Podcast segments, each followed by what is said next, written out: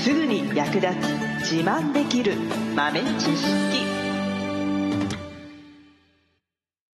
この番組は2006年バリスタチャンピオンのみえちょとコーヒー勉強中、いくちゃんがいつものコーヒーがさらに美味しくなる話をしています。この番組を聞けばちょっと自慢できるコーヒー雑学やすぐに役立つ最新トレンド情報がわかりますラジオトークで毎週火曜日お昼の12時からゆるっとお昼休み、木曜日の夜10時10分からはカフェ好き女子の夜会をライブ配信しています。美味しいコーヒーの入れ方など皆様のご質問にもお答えしますのでぜひ欠かさず遊びに来てくださいね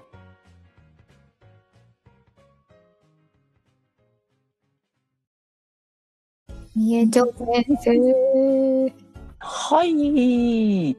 助けてくださ い。うんと、どうした今度はなんだあのですね、今ちょっとアイスコーヒーが美味しい時期になってきたじゃないですか。うん、そうだね。はい。水出しコーヒーをあの、作っているんですけれども、こないだですね、初めての豆初めてのあの、ポットでですねお、水出しコーヒーをやってみたら、うん。なんかお水を入れた瞬間からですね、うん、なんかあの、白濁してると言いますか、 えなんていうの、白濁してるって言ったら言い言い過ぎなんですけど、なんか濁っちゃって、おう。お水が、うん。ありーってなったんですね。お濁らないやつは濁らないじゃないですか。なんかクリアでパキッとしてて。ーそうね。うん。うんあ、これはなんかどうしたらよかったのかなってう思いん。まして。え、水出し専用の器具というか。あ水出しポットですかね。なんかああの、ー茶こしみたいな、でっかいのがドーンって真ん中にあるやつ。はいはいはい。ははい。そこにコーヒー豆ドサドサ入れて、お水をジャーッと入れるっていうはいやつです。はいはい。なるほどね。で、そのフィルターの部分っていうのかな。コーヒー豆入れるところの素材は何だろメッシュでしうメたッ。シュ。あの、プラスチックっぽい。えっと、なんか白い布みたいなメメッシュでした。ュ。えー結構目の細かいやつです。よくお茶のあの、急須とかにもうん、セットでついてるようなあの、白い、こう、ナイロンのなんかこう、布う目んみたいなやつ。はいはいはい。はい。なんか触った感じはなんか布っぽい布っ布っていうかぽい。うんあ、の茶こしみたいに網網っぽくない、はい。さらっとしてうんうんうんる感じ。ああでもそれだったらあんまりあれだよね微粉とか出てこなさそうだよねうーん、そうですね。まあ、最後まで飲み切った時に下にちょっとこうう、ん、檻みたいな、うんうん粉みたいなの出てましたけど、まあ、それは普通な感じかな。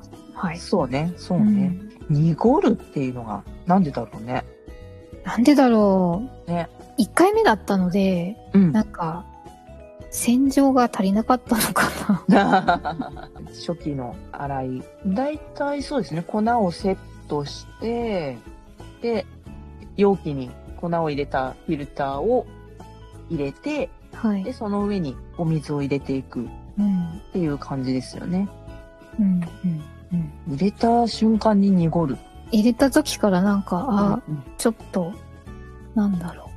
濁ってるなーって思って、うん出来上がったやつもやっぱりちょっとうん濁ってるなーって。でも、なんだろう、オイルが出ているのかなみたいな感じははいはいありました。へーちなみにそのコーヒー豆ははい。深入りとか浅入りとか中深入りぐらいかな。なるほど味わいとしてはわりかし、うんあの、フルーティーな感じでした。へーはい。中だったらでもそっかで引き方はいはいはい。引き方は、超細くもなく、粗挽きでもなく、うんごくごく一般的なうん、中引きっていうんですかね。はい。うんうんうんうん。なんでだろねえ、なんでだろう一番まあ考えられるのはまあ微粉引き目がね中引きだったとしても微粉が多少入るのでう。はい。それがお水を入れた時にブハーってこう出てきちゃったのかうーんうんうんうん。あとはお水って何どのお水とかってあ、家庭用の浄水器を通した水、あー常温の水でした。じゃあそれも考えにくいかなたまにねちょっと高度が高い地域のお水だと、はい。タンニンとカルシウムとかマグネシウムが含まれてるお水を使うと、ちょっと濁ったりするんですよ。へー。うん。なので、まあ、それもちょっと考えにくいかな、多分。浄水器通していれば。そっか。うん。であと、その、み水出しの、出しパックみたいなやつとかだと、はい。チャプチャプさせてる間に結構染み出してきちゃって、微粉が。だそれで濁って見えちゃうこともあるんだけど、うーん。でもまあ、そ、の、ね、専用の器具だったらちょっと考えにくいので、うんうん。あとは入れ方お水の入れ方なのかな入れ方。うん、結構勢いよく水道の蛇口からいきなりドワーって出しちゃうとはい。こ粉が暴れちゃうからそれか、もしかして。 お やなんかさ、あの、浄水が、あの、シンクのとこについてて、うんジャーって出るんですよね。わーそれかもっとなんか優しく染み込ませてあげればよかったのかな。